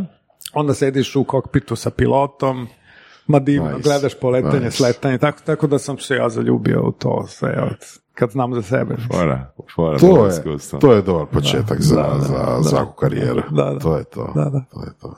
Gdje su, evo, evo, ok, spomenuo si Moskvu recimo, a u tim mlađim danima, recimo dok si bio, a recimo maloljetan, gdje je najegzotičniji gdje si bio? Mm, pa najdalje sa roditeljima smo bili u Brazilu. Ok, Da. Mm, ne mogu sad... A, izvinjam se, i u Japanu, da. I u Japanu. Ajde, da kažeš sad gledano sa zapada na istok. To su dve najdalje tačke što sam s roditeljima bio, a između puno toga. rekao bi da su to najegzotičnije točke gdje si bio ili samo najdalje? Ali dobro, nije bio to tako. Pa sad, znaš, to, e, kad, e, ja sam stvarno imao tu sreću da kako s roditeljima, kako posle sam, jel, puno putujem, više ne mogu ni da, da, da izdvojim nešto za ono, Ok, sad mi pa napraviti jedno pitanje koje je ovako banalno, totalno, ali stvarno me zanima. Pošto tako ogromno puno putuješ ili si putovao, koje su najgore stvari koje si vidio da ljudi ne znaju, odnosno ne znaju se ponašati u avionima i na putovanjima i tako stvari, u smislu da nas educiraš šta treba izbjegavati. Ima jedan sjajan Instagram portal, zove se Passenger Shaming. Da? A, vlasnik tog portala je jedna stewardesa, bivša American Airlinesa, mislim, ili Uniteda, ne mogu se setim, koja naravno se upravo bavi time u što su se ljudi pretvorili. Moje prvo suočenje sa time je bilo neke 2001. godine kada sam posle pauze 90-ih kada zapravo nigde skoro nismo ni putovali, ponovo krenuo da putujem i imao sam tu sreću da letim e, Beograd, Frankfurt, Frankfurt, Montreal, business klasom Lufthansa. Uh, I bio sam zgranut na šta je avion ličio kada smo sleteli u Montreal u business klasi. To je izgledalo kao deponija kako su se ti ljudi ponašali, to izuvanje cipela momentalno bilo, dizanje noge na sedišta gore, novine bačene, kikiriki, prosuti čaše bačene, pića, grozno, grozno, grozno, grozno. E, za razliku od mog detinstva i slike o putovanjima kada smo morali biti ispeglani, uštirkane, kragne, bele, jer smo išli na aerodrom, jel? Mm. To je bilo. Ne može svako. Ne može svako i ne možeš tek tako. Da, da. Nego smo bili svi ispeglani, čisti, u nivo usluge je bio potpuno drugačije. Sve je bilo drugačije, logično. Ipak je to bio jedan on upscale product, što bi se reklo kako smo ušli u tu demokratičnost putovanja, što, što apsolutno to podržavam i radujem se što jeste tako, jednostavno stvorila se prilika da tim avionima putuje svako, ljudi ne znaju koristiti toalete, ne znaju elementarna pravila ponašanja, ti incidenti, te neprijatnosti na putovanjima su sve češća i tako to je tužan deo naše svakodnevnice, mislim, po mnogim kriterijumima. Svet je degradiran na, po mnogim parametrima. Pa mislim, kad, sam, kad gledam cijene, znači, ovih low budget, recimo ove kompanije, ono, Ryanair i, te, i ti, ti sličnih, pa to, kako to može preživjeti, kako to može, kako to uopće može očistiti avion iz leta u let uopće sa takvim budžetom? Pa da li ga čisti? Ima, ima, pa imaju to, da. Low coasteri su se i zato i zovu ili no thrills, tako ih Britanci zovu no thrills, u fazonu kao ne, ništa, samo letiš, ništa nema dodatno, ni, ništa dodatno, da. Um, Kontejner za krilima. Da, tako je. Mislim, najčešće koriste alternativne aerodrome, to je prvi parametar ili lokalne, jeftine lokalne, tipa kao kod nas, recimo u Beogradu ili Zagrebu, ja kapiram da u Zagreb sleću svi, jel? Ne idu na neki... Od nedavno da, ali Ryanair dugo vremena nije u Zagreb mogao sletiti. A gde su bili? U Rijeci, ja mislim. A, ok. Dobro, u sezoni ili van sezoni? A i oj, sad, sad ne znam da li, da, li, da li i u sezoni, ali znam da kad je ekipa htjela ići Ryanairom, svi su morali doći do rijeke. A, jasno. Pa dobro, zato što je Hrvatska malo specifična kao turistička zemlja, izrazito, i onda možda nije adekvatan... Je rijeke, valjda je. Pa moguće, moguće, da, ima, ima smisla. E, dok u ovim, da kažemo, zemljama koje su onako klasičnog tipa, oni najpre biraju alternativne aerodrome. Znači, na primjer, mm. kada bi sad u Srbiji, pored Beograda, postojao, ne znam, Zrenjanin, lupam, aerodrom, oni bi išli na njega. Zašto? Zato što je mnogo jeftiniji za uslugu. Uh, tamo bi se zadržavali ono bukvalno sleta i izbace putnike, uzmu sledeći beže dalje odmah, znači to je zadržavanje pola sata, 45 minuta maksimalno na aerodromu. Naravno sve online, to znate, da, jel, naplaćuje se sve što se može naplatiti, znači to je onako ogoljeno najstrašnije, razmak između sedišta najmanji mogući, mislim da, će sve je svedeno na jedan nivo. Uzbravi s tim sa počecima letenja, to su, ali to se vidi samo u filmovima danas, ono, jel, kao gospoda lete, pa sad imaju konobare koji idu oko njih, pa ono, a, ručak od 3-4 slijeda, pa ne znam, pušaju da, kabinama, pa to vam mogu pričati kako je izgledalo iz ličnog iskustva sa konobarima, sa šefom kuhinje u avionu koji vam flambira pred vama hranu. Možete zamisliti otvoreni mm. plamen u avionu na 10.000 metara. Da, da, da. Ali samo još jedan podatak za low cost. Tu ljudi ma, e, misle da ako si, na primjer, ti kupio kartu za 10 eura iz Zagreba za Rotterdam, na primjer, već, na primjer, ja ili ti, nebitno, o, možda ćemo tu kartu kupiti za 14. mm A onaj tamo u 28. redu koji je kupio tri mjeseca nakon nas, on će platiti 80. Aha. Neko će platiti 150 na kraju ako kupi par dana pred let ako ostane karata. Hoću reći, to uopšte nije tako da su sve karte 10 eura, nego one rastu, pošto je to kompjuterski algoritam, kompjuteri određuju cenu. Zapravo oni unose samo inicijalne parametre koji utiču na da li je to cena goreva ili ne znam, ostalih pratećih usluga, i onda kompjuteri algoritamski dalje formiraju cenu u zavisnosti od potražnje. Da, da, da. Dakle, što je veća potražnja za kartama, cene idu na gore. Mhm. I to računari sve sami projektuju i u zavisnosti od datuma putovanja kad ste uzeli kartu, u kojoj klasi, u kojoj Mhm. mm. formi, te cene rastu. Tako da daleko od toga da su tamo bude, boga mi, pola aviona po cenama. Znači, u teoriji se može dogoditi da recimo zadnje e, mjesto koje se prodaje u Ryanairu je potencijalno možda i skuplje nego regularni, Regularni let, let, da. ali može se desiti, što se u regularnoj kompaniji teško može desiti, do duše posljednjih godina i regularne aviokompanije primenjuju taj low cost princip sve više, jer su vidjela da je dobra fora, a, ali isto tako se može, moglo dešavati u low costerima da kupite tu jeftinu kartu i do posljednjeg trenutka, jer oni procene da im je to zgodno u fazonu daj šta daš, dok su regularne kompanije bile ono obično u državnom vlasništvu, pa sad da li se prodalo ili ne prodalo, radio svira, jel? Drugačiji odnos bio, međutim posljednjih godina kako ova globalna degradacija ide svuda, onda su počeli i, i, i, i ove državne kompanije da primenjuju tu logiku kao daj da malo budemo fleksibilni i tako. Kad spominjemo te nelogičnosti i državne kompanije i sve skupa, a, palo mi na pamet malo da prokomentiraš, a, čuli, čuli smo, evo sad baš tijekom ove korona pandemije i tih mjera sve skupa, da puno aviona je letilo prazno samo zato da bi zadržali svoje mjesto na aerodromu, jeli? A, zašto je to tako, ako znaš, i ono, jel to ima smisla? To je jedna, po meni, šizofrenija savremenog doba, odnosno jedno e, okoštalo pridržavanje nekih formi. Radi se o takozvanim slotovima. Slotovi zlata vrede kada je avio saobraćaj u pitanju, a to su slotovi na aerodromu, odnosno takozvana vremena za dolaske i odlaske sa nekog aerodroma. Aerodromi od slotova žive i oni su obično najskuplji, užasno, mislim, to je najvrednija stvar koju aerodrom posjeduje. Aerodromi su obično nezavisna preduzeća i oni zapravo prodaju slotove, a slotovi sami sa sobom vuču ostale, vuku ostale servise, gorivo, maintenance, cleaning i tako dalje, tako dalje, catering i tako dalje, pa poslije ide ono security, check-in procedures, uh, land operations i tako dalje, tako dalje. Dakle, sve ono što prati jedan avion, jel? Uh, te je, a po, po nekim međunarodnim pravilima, ukoliko jedno vreme ne koristiš slot koji imaš zagub, zakupljen, odnosno tvoji avioni ne dolaze na taj aerodrom, da imaš zakupljen slot, možeš ga izgubiti. I onda Jel smo možeš ti, oprosti, jel možeš ti platiti slot, a ne pojaviti se? ne, upravo, Ne možeš, upravo to jeste fora, zato što nije samo fora da si ti pod navodnicima zakupio parking mesto. Mhm, Ne, nego upravo onim pratećim uslugama o kojima sam govorio, ko, kojih u Jasno, suprotnom jasno. slučaju aerodrom ne bi naplatio. Jasno, Tako da samo parking mesto nije dovoljno. Jasno. Ehm, I e, s- u koroni, jel? pa i u nekim drugim slučajevima, ratovima, šta god, aviokompanije su često letele prazno da bi sačuvale te slotove, umjesto da se tu napravi neki dogovor malo racionalniji koji bi trošio manje goriva, manje zagađivao planetu i sve te gluposti koje to ide za sobom, samo da, da, bi da, se da. ispoštovala neka forma.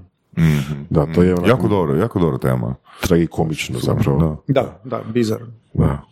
Spomenuo si da jedno vrijeme nisi letio 90-ih. Da li je to vrijeme radio indeksa? Jeste, da, da. E, ja sam ovaj, imao tu nesreću e, da em, imam jedan, e, pored čitavog niza lepih stvari koje mi su mi se dešavale do tih 90-ih, em, onda doživim jedan surovi sunovrat. Naime, kad sam imao 18 godina, jel?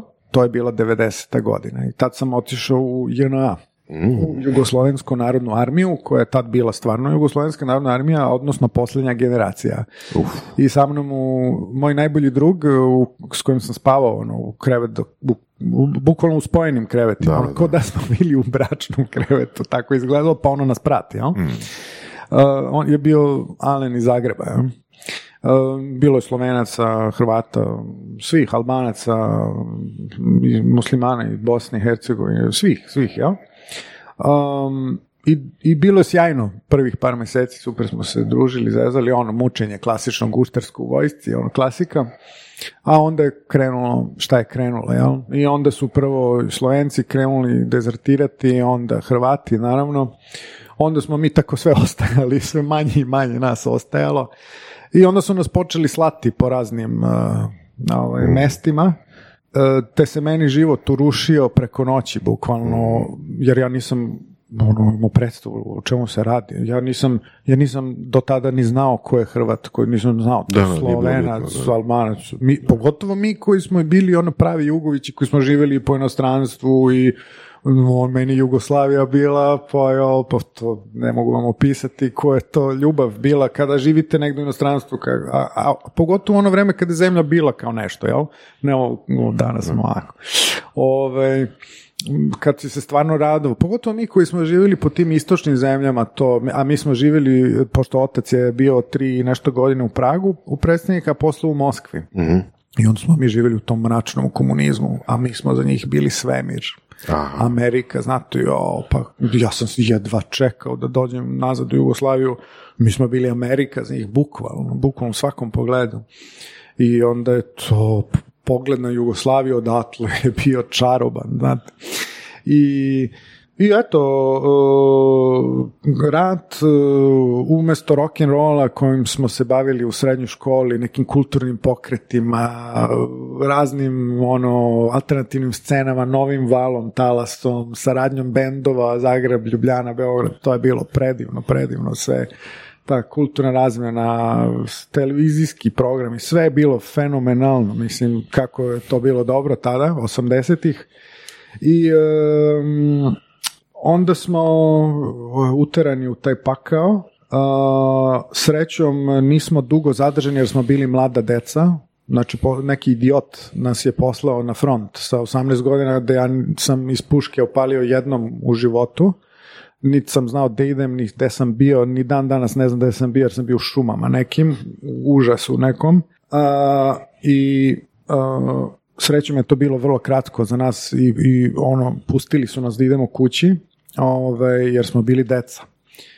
I vratio sam se kući u Beograd koji više nisam mogao da prepoznam preko noći, koji se bukvalno preko noći deformisao, izvitoperio, dobio jedan neljudski oblik.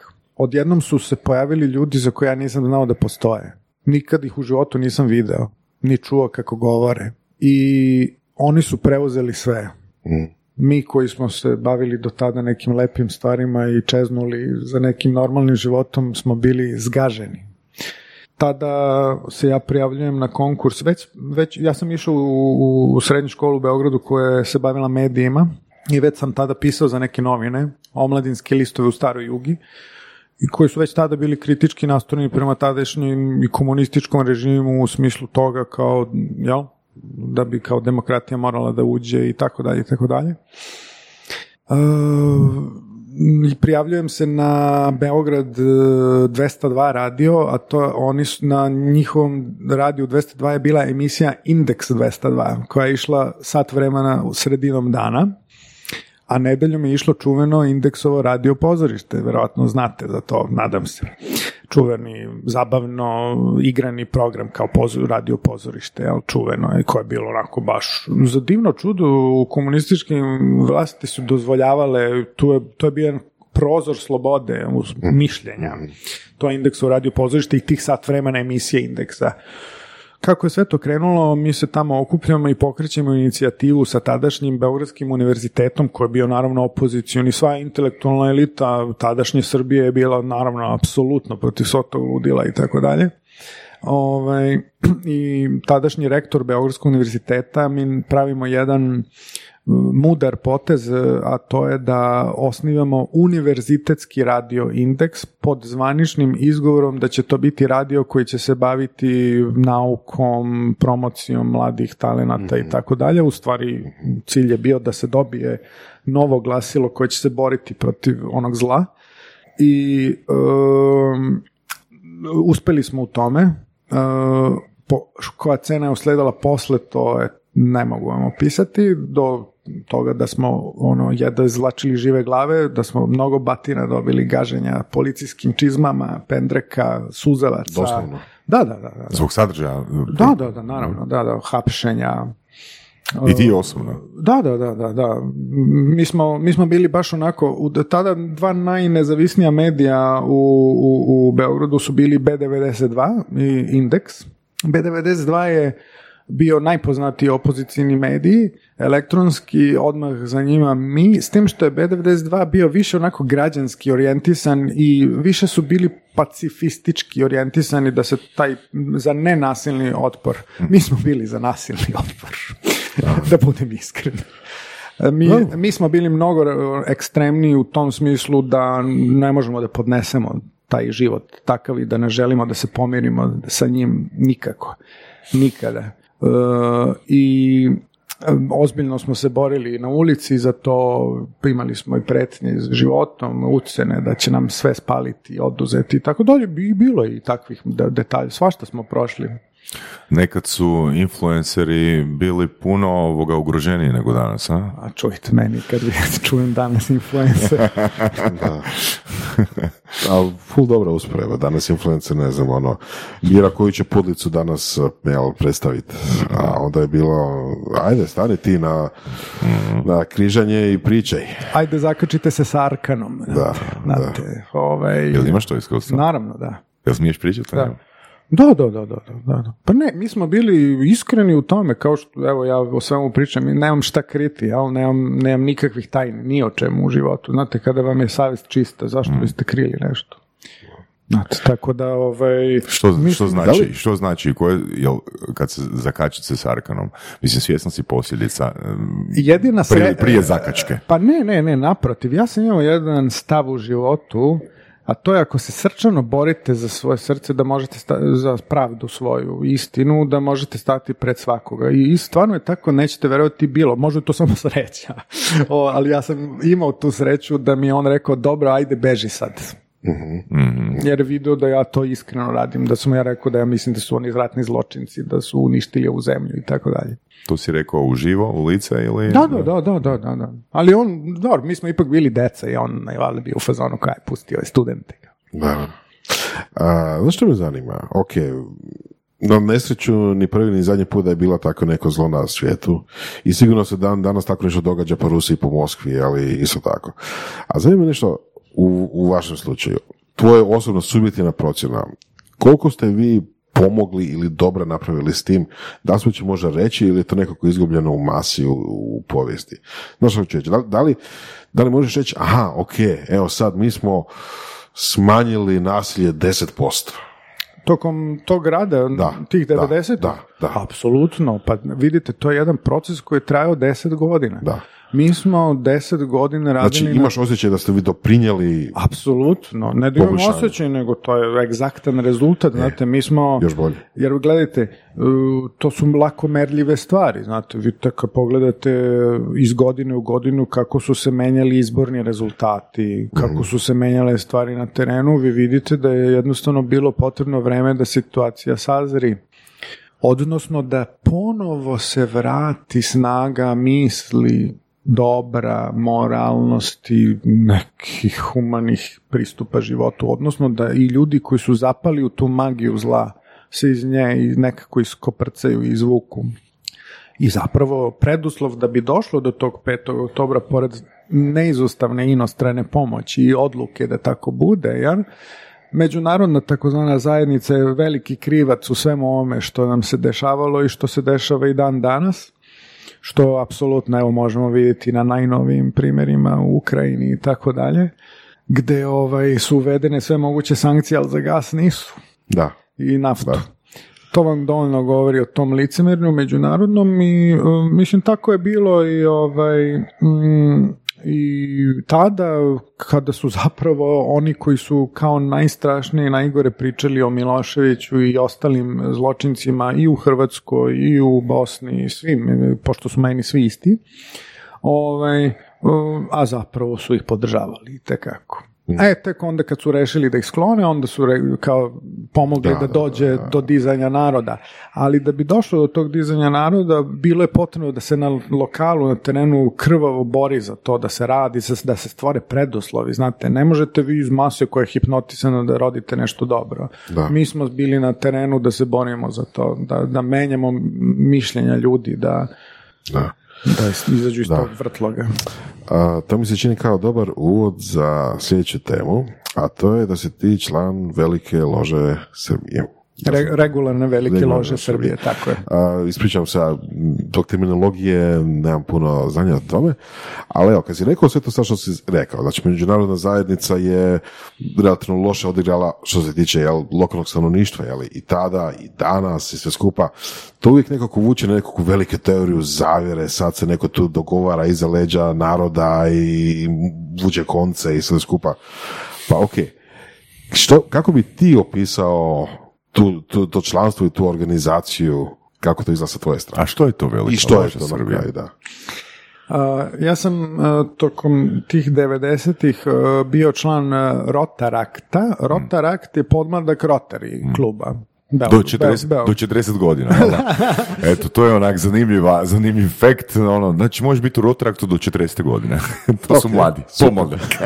A, a ne znam ja za to. to da, da, da, nije, nije. Nemoj, mogu ljudi, ljudi pogrešno da sate. Ne, ne, ako se dobro sećam, do 21. valjda, tako nešto. Um, mislim da je do 21. ako se dobro sećam. Sad sam i zaboravio. U idealu možda. Da.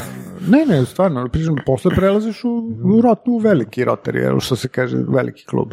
Ne, ja sam osobno bio, pa zato komentiram. Kako? Ono, bio sam u Varaždinu na Aha, jednom aha. Rotaract eventu i onak mislio sam da, fakat, pa do 21, pa zbog čega mene zove? Tad Da. sam imao 27 ili 28 godina. I onda skužiš da su zapravo u Rotaraktu bili, ono, prosjek je bio nekih, ono, 28, 30 godina. I onda, čekaj, pa niste trebali u Rotari preći ovoga prije 7-8 godina. Ma ne, pa fleksibilni smo. A to je moguće do toga Varaždin kao manja sredina, pa vjerojatno, Moguće, znaš. moguće, moguće. Ma, Ima tu, da kažemo, raznih odstupanja od nekih uh, formi. Ajde da kažemo, neke razumljive, neke ne, ali ajde, okej. E, I uglavnom u Rotariju ima i dosta onih koji jesu masoni.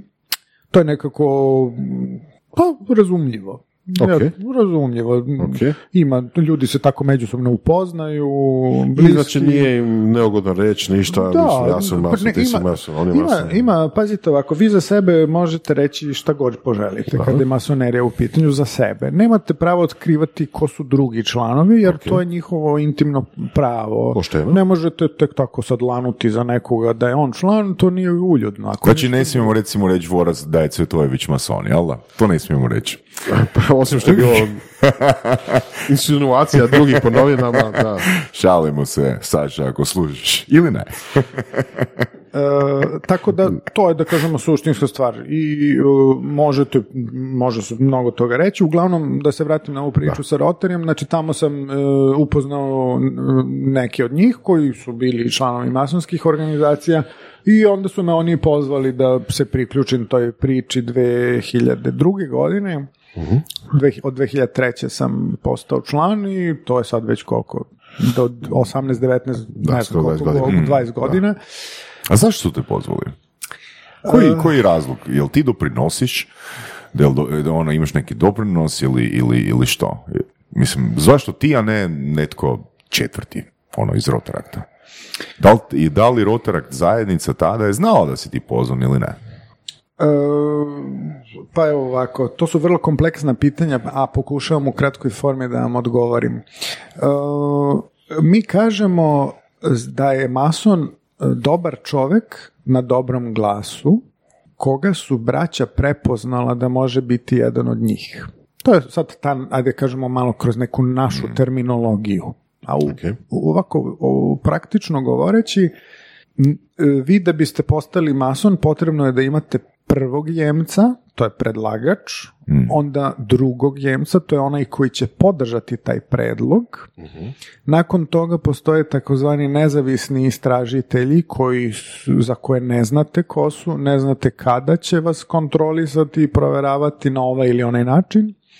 I imate treći nivo kada znate da vas kontrolišu, kada dođu kod vas kući, na posao, kada malo, na, ono, se, da bi se bliže upoznali, jel tako? Jedini kriterijum za pristupanje bratstvu slobodnog zidarstva, slobodnog zidarstva jeste da budete verujući čovjek, Što to znači? to znači da ste verujući čovjek u nešto. Čovjek, Znači u bilo što. da, čovjek koji ne veruje ni u šta ne može biti dobar čovjek. Da je dovoljno da čovjek vjeruje u sebe i svoje potencijale ili mora vjerovati u neku višu silu? ne mora verovati u neku višu silu, može verovati u neku energiju, može verovati Ok. u dobro među ljudima, ali to, to, ta to se vidi, znate, to su stvari koje ti možeš slagati. Hmm. Ti stvarno možeš slagati. Ali vremenom se sve vidi. Ok. Vidi Znači, se- u biti trebaš biti strastven ili ti ga našem jeziku moraš kongruentno. A najvažnije je od toga da budeš moralan čovjek. Mm. To se, sve se vidi. Znaš, mislim, ono, I ima u- kad u- kažemo riječ mason, masonerija, to povlači domin- kod većine ljudi dom- dominantno neke negativne konotacije. da, e sad, ono što mene zanima, što bi ti rekao, koji bi bio razlog za ne priključivanje uh, slobodnim zidarima? E, ima puno ljudi koji su tamo zalutali. Kako su zalutali ako su toliko kvalifikacija ima, prošle? ima ljudi koji su pogrešno procenili da kad su ih pozvali. Aha, da su pogrešno procijenili njih ili da su Da. oni sami sebe pogrešno procijenili? Da su, da su, da su on, Njemci njih pogrešno procenili. Um, ima, zato je jako važno ovo kada si rekao oko imena. Ja sam član uh, regularne velike lože Srbije koja je najveća masonska organizacija u Srbiji i međunarodno potpuno priznata. Ček, samo malo, samo malo. Ima više mas u prosjeku. Upravo, upravo to hoću da kažem. I ovdje u Hrvatskoj ste vi imali slične situacije. A to je da postoji velika loža Hrvatske koja je međunarodno priznata, a ima dosta takozvanih, kako ih mi zovemo, neregularnih. Nisu regulisane međunarodno, nisu Što priznate. to znači? Da nisu platili franchise fee ili što? Ne, to znači da postoje e, nedvosmisleno e, autoriteti masonske vlasti u svakoj zemlji sveta. E, naravno, kolika slobodnog izdarstva organizovanog, formalnog, jeste Ujedinjeno kraljevstvo. A, od 1717. godine i United Grand Lodge of England mnogi od nas smatraju majkom ložom odnosno ovaj, to, to je organizacija prva nastala kao formalna organizacija masona na svetu. Do tada su masonske lože bile više manje tajne. Od tada su masonske organizacije zvanično registrovane organizacije pa evo je ovdje u Hrvatskoj isto možete otići. Doduše sad ne smijem da tržim za Hrvatsku kako, ali mislim da jeste. U Srbiji mi smo normalno registrovani u APR-u, imamo svoju adresu, poštansko sanduče, sajt, e-mail, telefon, sekretaricu, zgradu, sve, mislim, ono, potpuno transparentno sve što se radi, radi se javno, imamo humanitarna društva svoja i tako dalje i tako dalje. Ali nažalost ima i tih neregularnih, samoproklamovanih organizacija, bilo od onih koji se nisu dovoljno dobro snašli, ajde tako kažem, odnosno nisu se pokazali kao dobri ljudi u pravoj organizaciji, ili su se na neki način naljutili pa krenuli da prave neke svoje paramasonske organizacije i tako dalje. I onda je javnost vrlo, vrlo zbunjena oko toga i nažalost imamo ne malo i loših poteza koji dolaze od masonskih organizacija, najpre tih koje nisu regularne, jer te koje nisu regularne samim tim ne poštuju regule, ne poštuju forme, procedure. To su takozvani masoni na crno. a? E, bravo. Da, Dobro, da, da. od, tako, otprilike. I, e, znate, kada niste deo nekog sistema, onda ste potpuno samostalni, prepušteni nekim svojim internim odlukama, olakim zaključcima, olakim izlaženjima sa pričama, nekim potezima, pa do toga da naplaćujete članarinu nekome, ne znam koliko hiljada eura godišnje, desetine je za učlanjenje i tako dalje, pričajući neke sumanute priče kako ulaziš sada u tajni svet vladara i Da, senke. I onda objaviš na Instagramu to. Da, da, naravno. Znate, to je taj nivo masonerije. Znate, kod nas članarina godišnja košta od 170 do 220 eura godišnje. Razumete? Nije bitno. Znači, uh, hoću, u re- govorimo o regularnoj masoneriji, postoje pravila, postoje vrlo jasne procedure, legalno poslovanje, knjigovodstvo, plaćanje poreza, s- znate, Ok, no, to je taj dio organizacije i pravne, pravne Mm. forme, jeli? Ali mislim da možda zanimljivije ako možeš nešto više reći o tome što se tu zapravo događa. Jel to Jel to klub, eh, ko što ljudi idu na klub, ne znam, na, na, na kuglanje ili ne znam, na, na zajednički piknik? Ili je to klub koji, ne znam, ono... Mastermind. Da, da, da. Mastermind. U ono. filmovima, e sad, ne znam, Brainstorming. planiramo Smjerove i vizije i ciljeve definiramo. sljedeće izbore. E, ne, ne, više liči na ovaj bowling, da vam budem iskren. A, Pa dobro, to je dobra cijena, 220 euro za cijelogodišnji bowling. Jest, da, da. E, dobra klopa i Mm. tako. Znači, E, evo ovako. U šta, kako su zapravo nastali, zašto su uopšte zovu Freemasons, odnosno slobodni zidari? Ne znam da li imamo vremena za, da, apsolutno, za takvu temu dobit ćete uvijek. dobru sliku. Jel? Mm, šta se najviše cenilo u davna vremena? Znanje. Zašto? Zato što je iz tog znanja proisticala moć i bogatstvo. Je. Jel tako? Vladari u vreme kada je bilo dva matematičara u zemlji, jedan alhemičar jedan fizičar, jel? Pa oni su naravno bili prigrljeni od vlasti u, u cilju daj pravi mi nešto. Da. Jel? I to se najbolje može vidjeti u hramovima, palatama, jel tako? Ko je mogao zidati, graditi takve velelepne objekte u ta vremena kada su ljudi živjeli u kućicama od blata? A onda odjednom digne, nikne, pogledajte Egipat, jel? Da, da, Pogledajte piramide i hramove i sve sve, a kako su živjeli ljudi drugi, jel? da. živjeli su u kućama od balege ili ne znam čega. Um, naravno da su vl- vlasti od uvek težile tome da prigrabe znanje k sebi, silom ili milom. V- Takođe, s druge strane, vre- kako je vreme prozilo, oni koji su imali znanje, koji su bili učeni ljudi, počeli su se međusobno udruživati u smislu toga da ne žele biti robovi te vlasti, da ne žele biti pod stegom vlasti, da na silu svoje znanje koriste isključivo u službi vlasti, jer su učeni ljudi oduvek imali humanističku težnju. Nagon za učenjem, možete, ajde danas, danas učiš da bi zaradio neku lovu, da bi se upisao na bolji faks, jel tako? Mama i tata ti govore, uči da bi mogao da radiš u banci sutra, ne znam, jel? Da, da, da. A tad se učilo iz iskrene vere i želje da nešto naučiš, da Pa otkrivaš sve. nisi, nisi imao drugih mogućih hobija puno, Da, da, jel? Nije bilo da. nogometa, tenisa, košarka. Ali imao si Ajmo znat- učit. znati želju da otkrivaš svet, da ideš dalje, da vidiš šta iza okeana, Mm. da vidiš kako, jel, kako da preploviš more. Mislim, jel? To, to su divne stvari, pokretači. Jel? A naravno vlast je htela prečicom da dolazi tog znanja. Uglavnom oni su se počeli udruživati i na neki način počeli ljubomorno čuvati to svoje znanje. U smislu da od vlasti, od zloupotreba vlasti.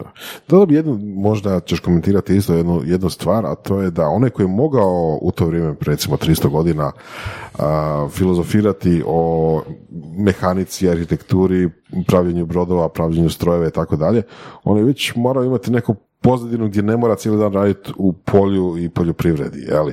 On je već mora biti nekako izdignut bilo a, obiteljskim nasljeđem, novcima na neki način, bilo kako da bi on imao vremena sad sjediti ispod drveta i gledati jabuku, jel, kako pada. Znači, u biti, to su a, bili školovani ljudi koji su rekli ja želim biti poduzetnik, ne želim raditi u državnoj službi.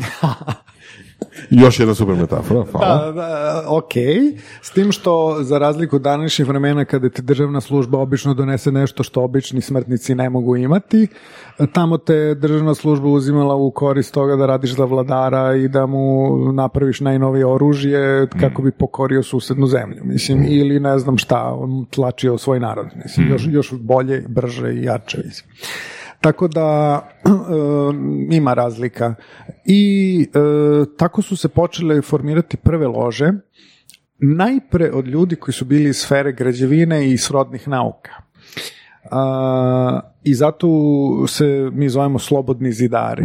Jel? Odatle to tak, vuče koren tog imena, jer se najprije bilo vezano za gradnju. Gradnja je u tim davnim vremenima bila simbol svega, znanja, napretka, vere, svega. Prva inženjerija. Tako je, tako je.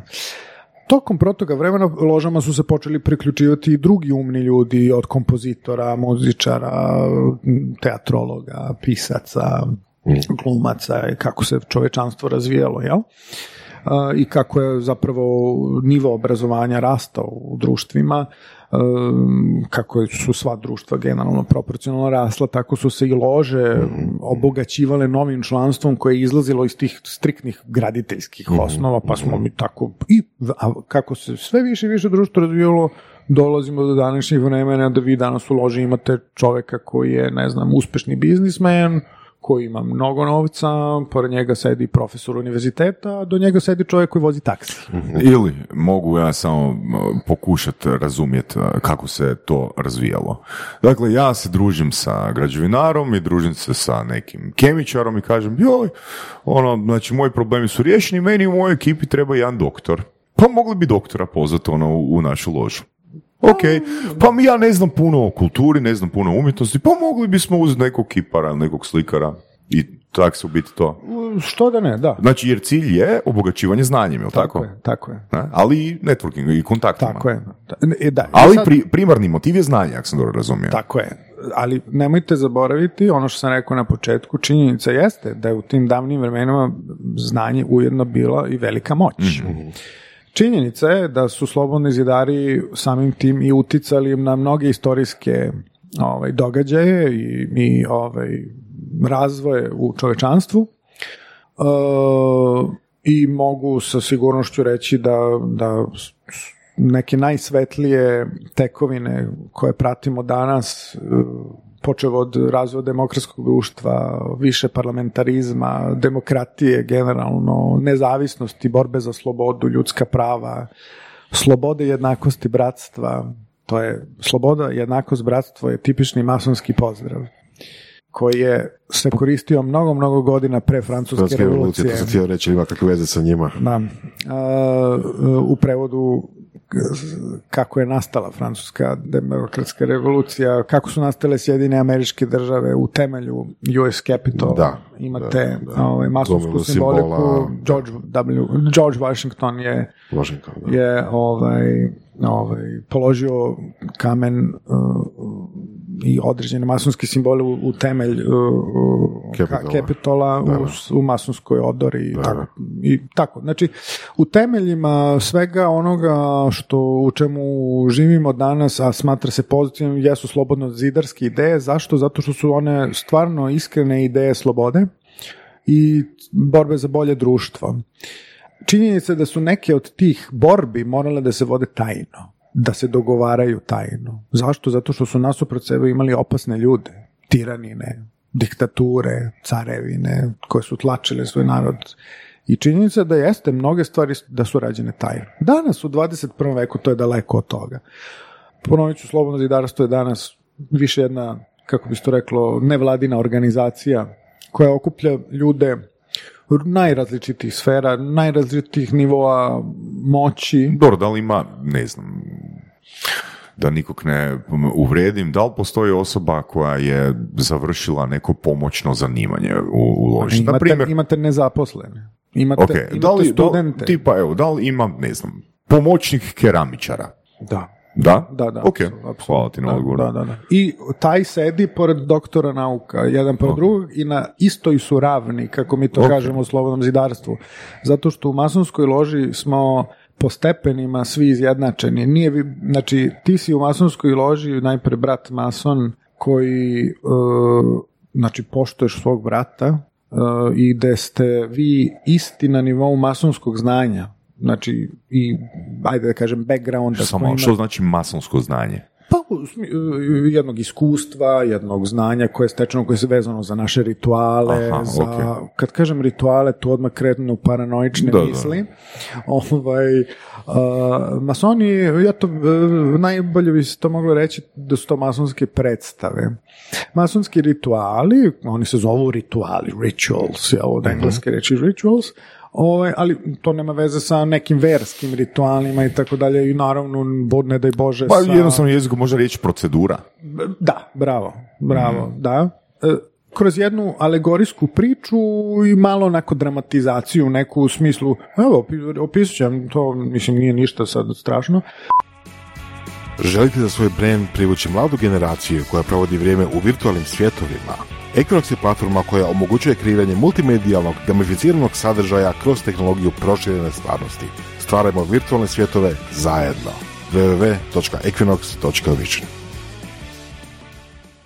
Ovaj, na primjer, kada se prima novi član, on prolazi kroz takozvana iskušenja.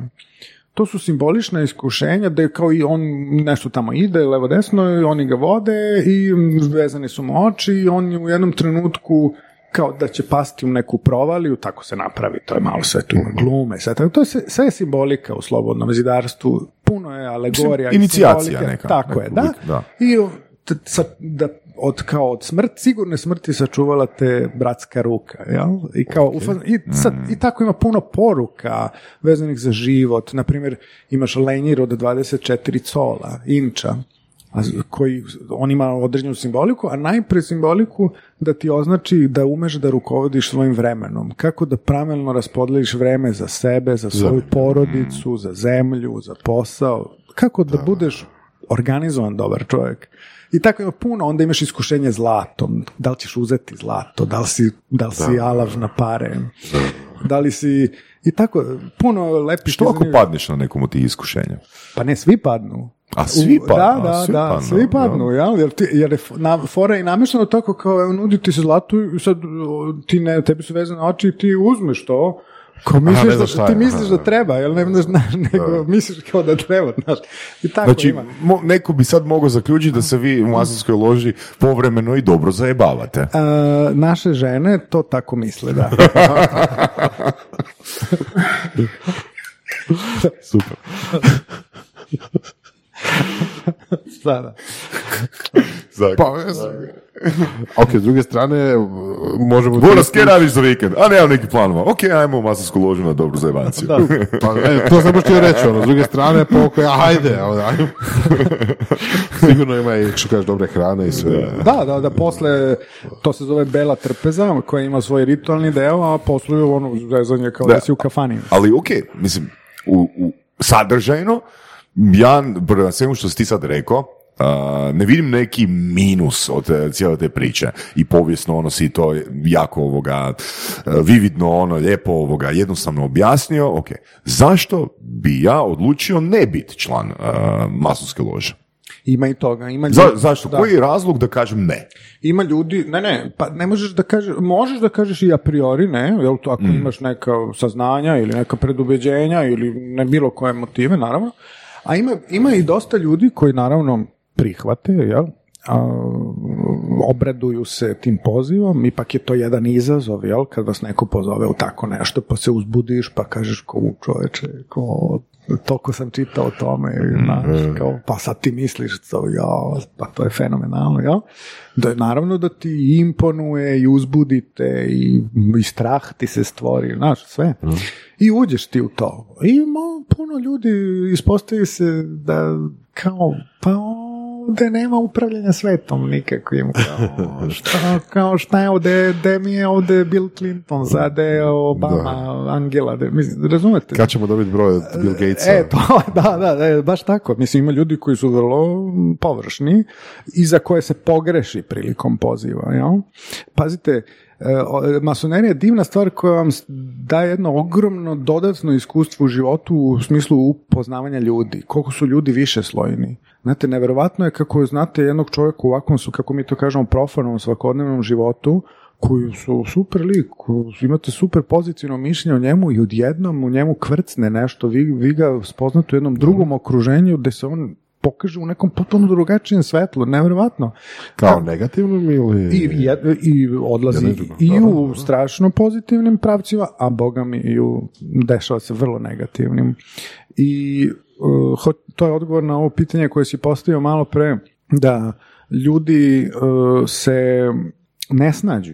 I ima ljudi koji napuste ne prođe šest mjeseci, godinu dana i napuste ložu. Traže takozvani časni otpust. Časni otpust znači da i, m, si ti zatražio, kažeš ja ne, ne mogu, više ne odgovara mi ovo, ne mogu iz ovih razloga, nije, nije ni bitno kojih razloga i ti dobiješ časni otpust, znači nisi se ogrešio o slobodno zidarstvo, jer ako se ogrešiš, ako napraviš neke ozbiljne propuste, tako Što bi dalje, bio ozbiljan propust? Za nečasni otpust. pa ima, bilo je svega i svačega. Bilo je ljudi koji su krali novac, bilo je ljudi koji su davali sumanute i neovlašćene izjave, pravili strašne skandale. Da li bi to značilo kad bi ti sad ispričao neki primjer? Bilo je loža koje su se bavile političkom aktivnošću koje nisu bile dozvoljene uopšte. E, Sećate se Luke Đelija, P2 lože i tako dalje u Italiji recimo koje su pokušavale sa mafijom da ruše vlast, ne znam, i tako, znači bi- bilo i u istoriji masonerije ima svega i svačega, znate, sto ljudi, sto čudi, znate, i to su apsolutno nedozvoljene radnje, bilo je pokušaj raznih udruživanja, znate,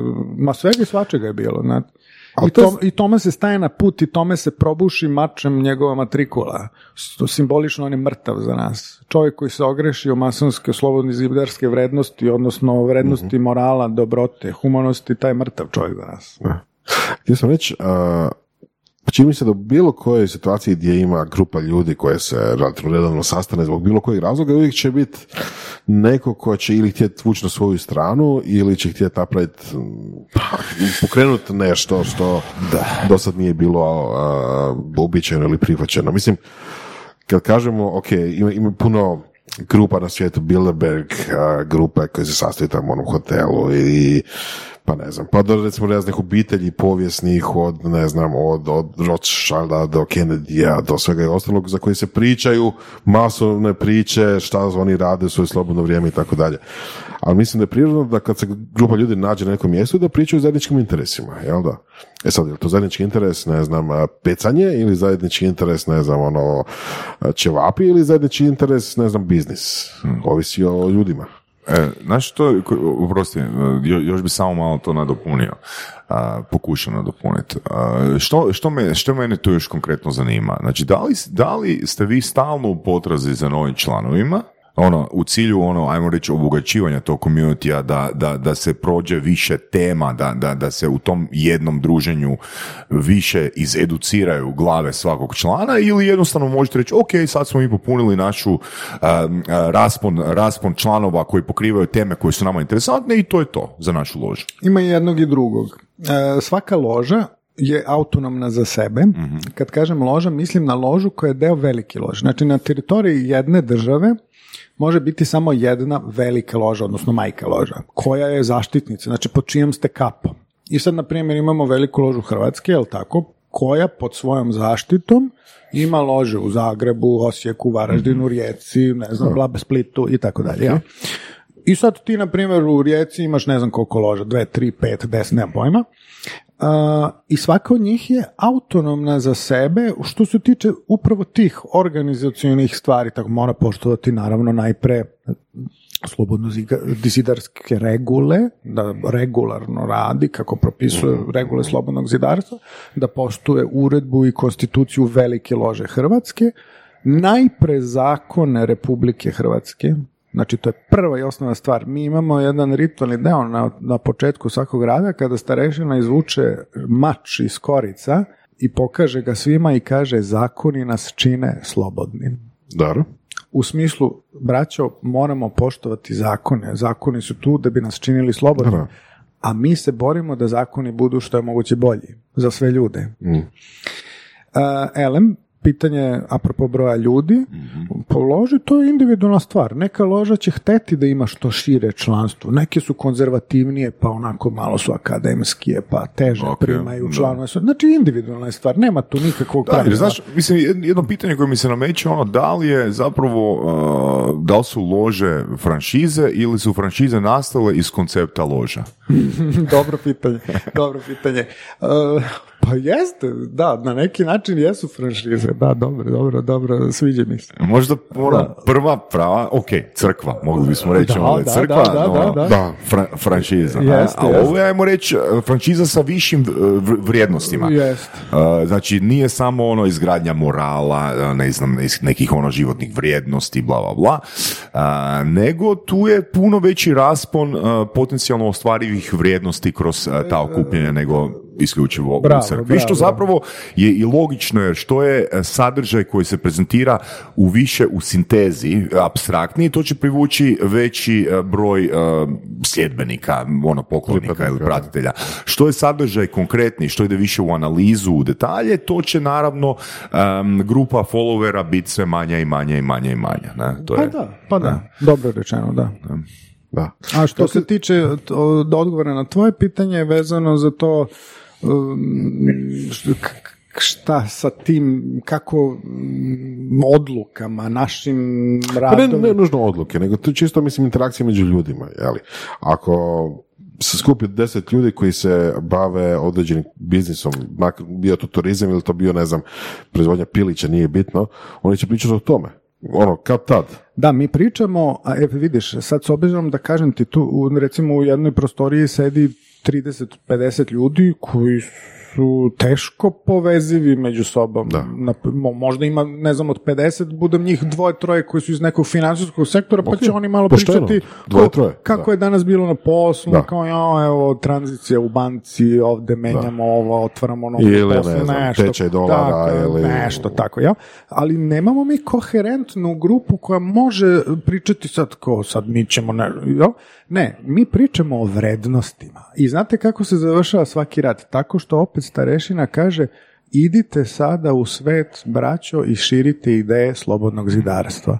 A ideje slobodnog zidarstva su to, hajmo ljudi da budemo odgovorni, pošteni, da čuvamo svoju porodicu, da poštujemo zakon, svoju državu, r- znači stvarno humanističke... Znači nema recimo i ono tipa pre, preporuke ono je odigraj ovaj tiket, odigraj ove parove. da, da, da, iz keca u dvojku i to, x Da, nula, da, o kvota i to. Uh, ne, ne, nažalost nema.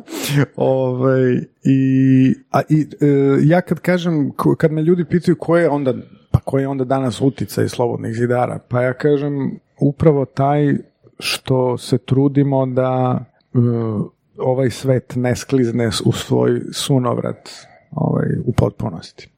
Da. To, to, to mi rezonira, to imam, imam uh, osjećaj prema tome.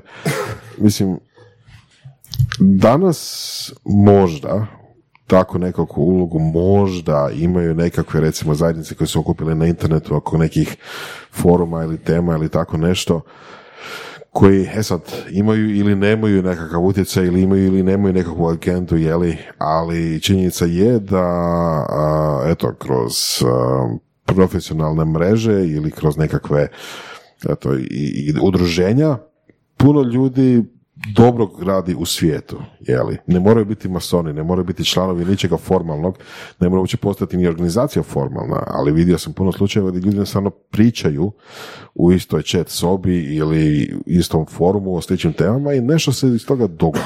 Jel? To je nekakva moderna verzija. Bravo, bravo. Upravo tako. Današnje, ja uvek kažem, internet je veliko zlo i veliko dobro.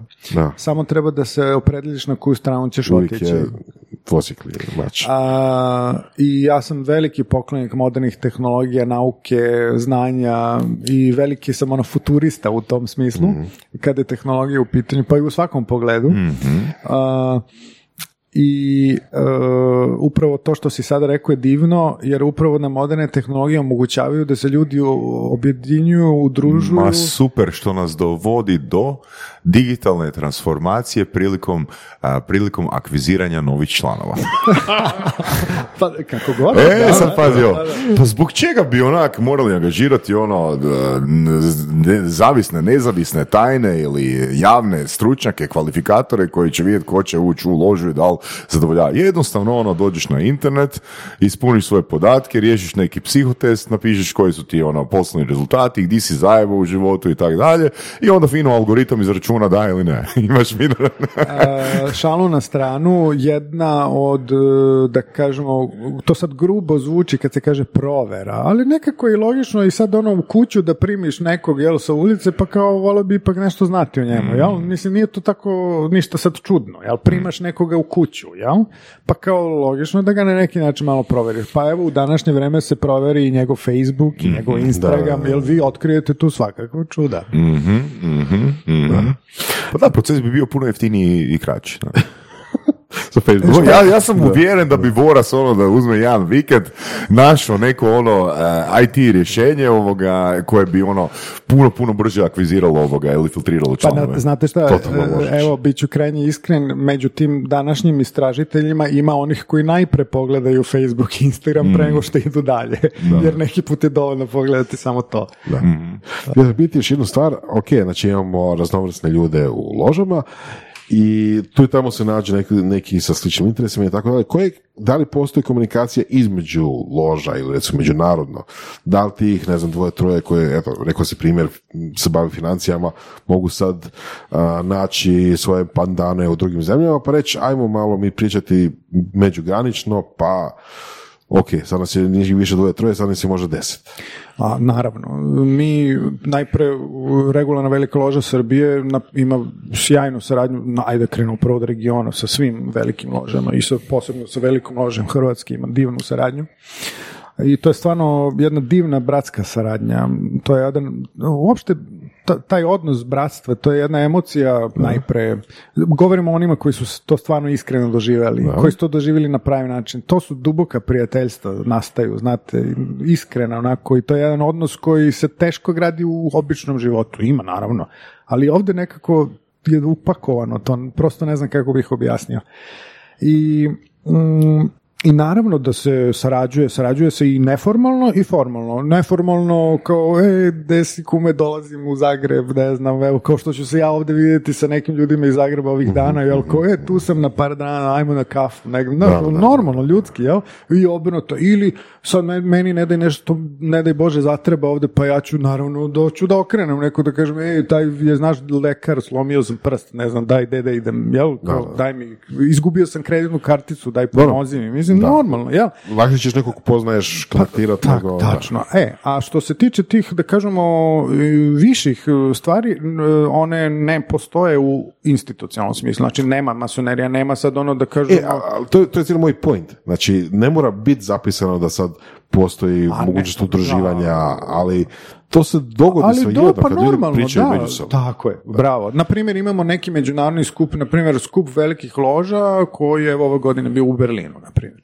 I sad, na primjer, tamo se okupe veliki majstori, sekretari, ovi, oni, svi ti veliki oficiri, kako mi to kažemo, i razni drugi predstavnici koji su pozvani zbog nekih poslova i tako dalje. Pa logično, kao je, ti sad sretneš nekog iz Norveške, kao bratom, nikad u životu nisi vidio, jel? ali već u startu time što ste deo masonske priče, vi ćete moći otvorenije da pričate, pa onda ga pitaš pa čime se ti baviš, on pita čime se ti baviš? I sad ako se negde nađete, kao je zanimljivo, mislim, kao i svuda u životu, ništa, samo što imaš taj dres, ajde da kažemo tu, tu Imaš izliku za upoznavanje. Yes, recimo priliku za upoznanje. Ali isto Da li, tako- da li recimo taj dres, ono, te haljine, oprosti Voras, ono, da li je onako u zadnjih 300 godina došlo do nekog redizajna? U smislu mode? E, Mason Fashion Week.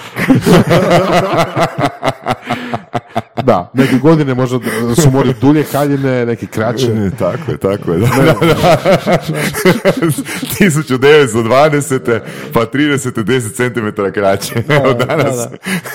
Ovaj, Jo, znači pazi, ok, nadam se da smijem to reći, onak, ono, 2050. godine imaš masonski dopičnjak. da, da, sve je moguće. Ne, šalu na stranu, što se toga tiče, tu masonerija ima svoju jasnu definisanu simboliku koja je ono stara više hiljada godina. Ponovit ću, organizovano slobodno zidarstvo nastalo je 1717. Kad kažem organizovano u smislu pravnom, u smislu odnosa prema državi, u smislu zvaničnog udruživanja i tako dalje. No masonske lože postoje više hiljada godina unazad. I mi danas koristimo istu simboliku, možda je samo u izvedbi, u dizajnu isto, ali u suštini je ovaj, ista već hiljadama godina. Um, za kraj, da li možeš onda komentirati čemu onda ta loša reputacija? Jel, mi čak imamo tu i, i- i neku pjesmu koja ko ti je kriv jel u životu, jel su masoni i tako dalje. Odakle ta loša reputacija? Um, znanje i izlazak iz okvira propisanih od strane vlasti nikad nije bilo baš pozitivno posmatrano. Samo to. Krenuo sam od, od toga. Dobro. Vi znate da on, recimo Isaac Newton, ne znam, je bio član Iluminata. Da. A vi znate kad kažete Iluminati, to je odmah asocijacija na sve najgrđe, najgore moguće. Šta, ko su Iluminati? Ljudi koji su išli ka svetlu, ali ne ka Luciferu, kako neko voli da kaže, ne, Da, nego- zavisi kog pitaš. tako je, nego prema svetlosti znanja, prema svetlosti dobrote, prema svetlosti koja nas vodi napred. No, širenje znanja u narod baš nije bilo poželjno, ni dan danas. Budimo iskreni, jel?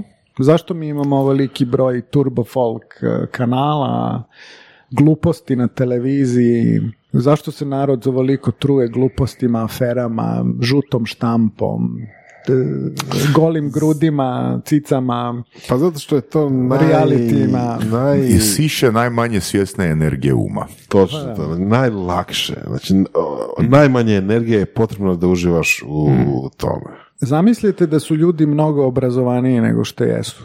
Mm, Dobro? I da ih je mnogo više prisutnih u javnom životu, obrazovanih, časnih ljudi.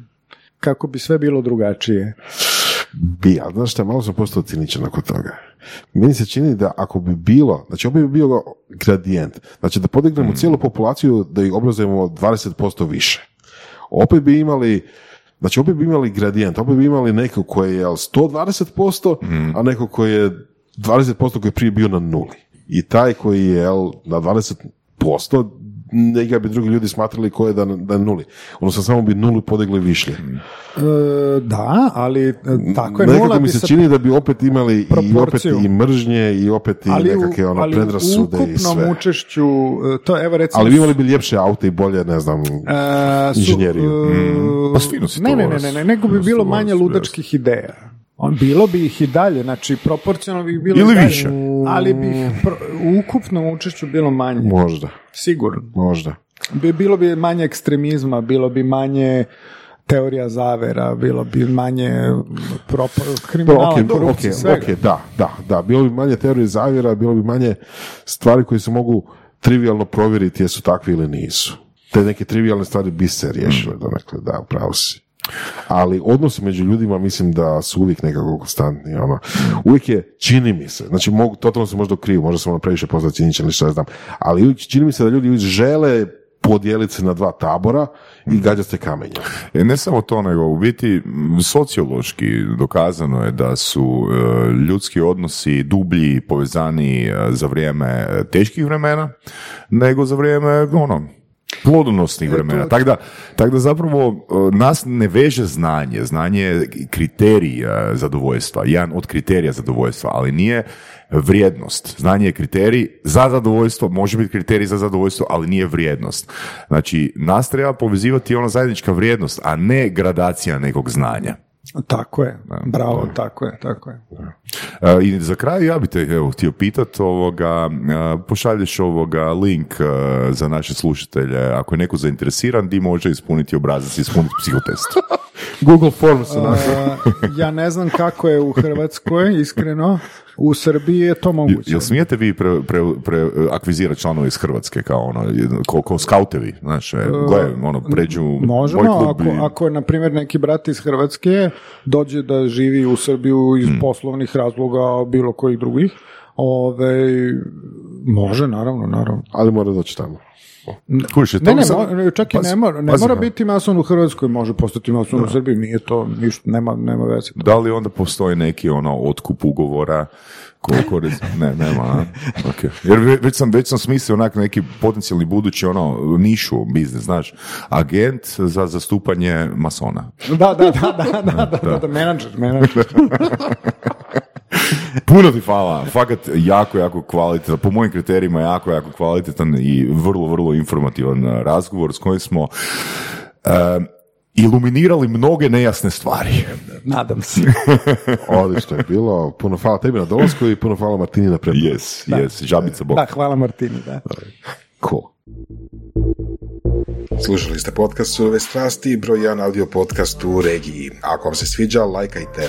Ako se slažete sa gostom, komentirajte ili ako se ne slažete. Komentirajte, lajkajte i nada sve šerajte, tako da i drugi ljudi mogu saznati za surove strasti. Čujemo se i do slušanja.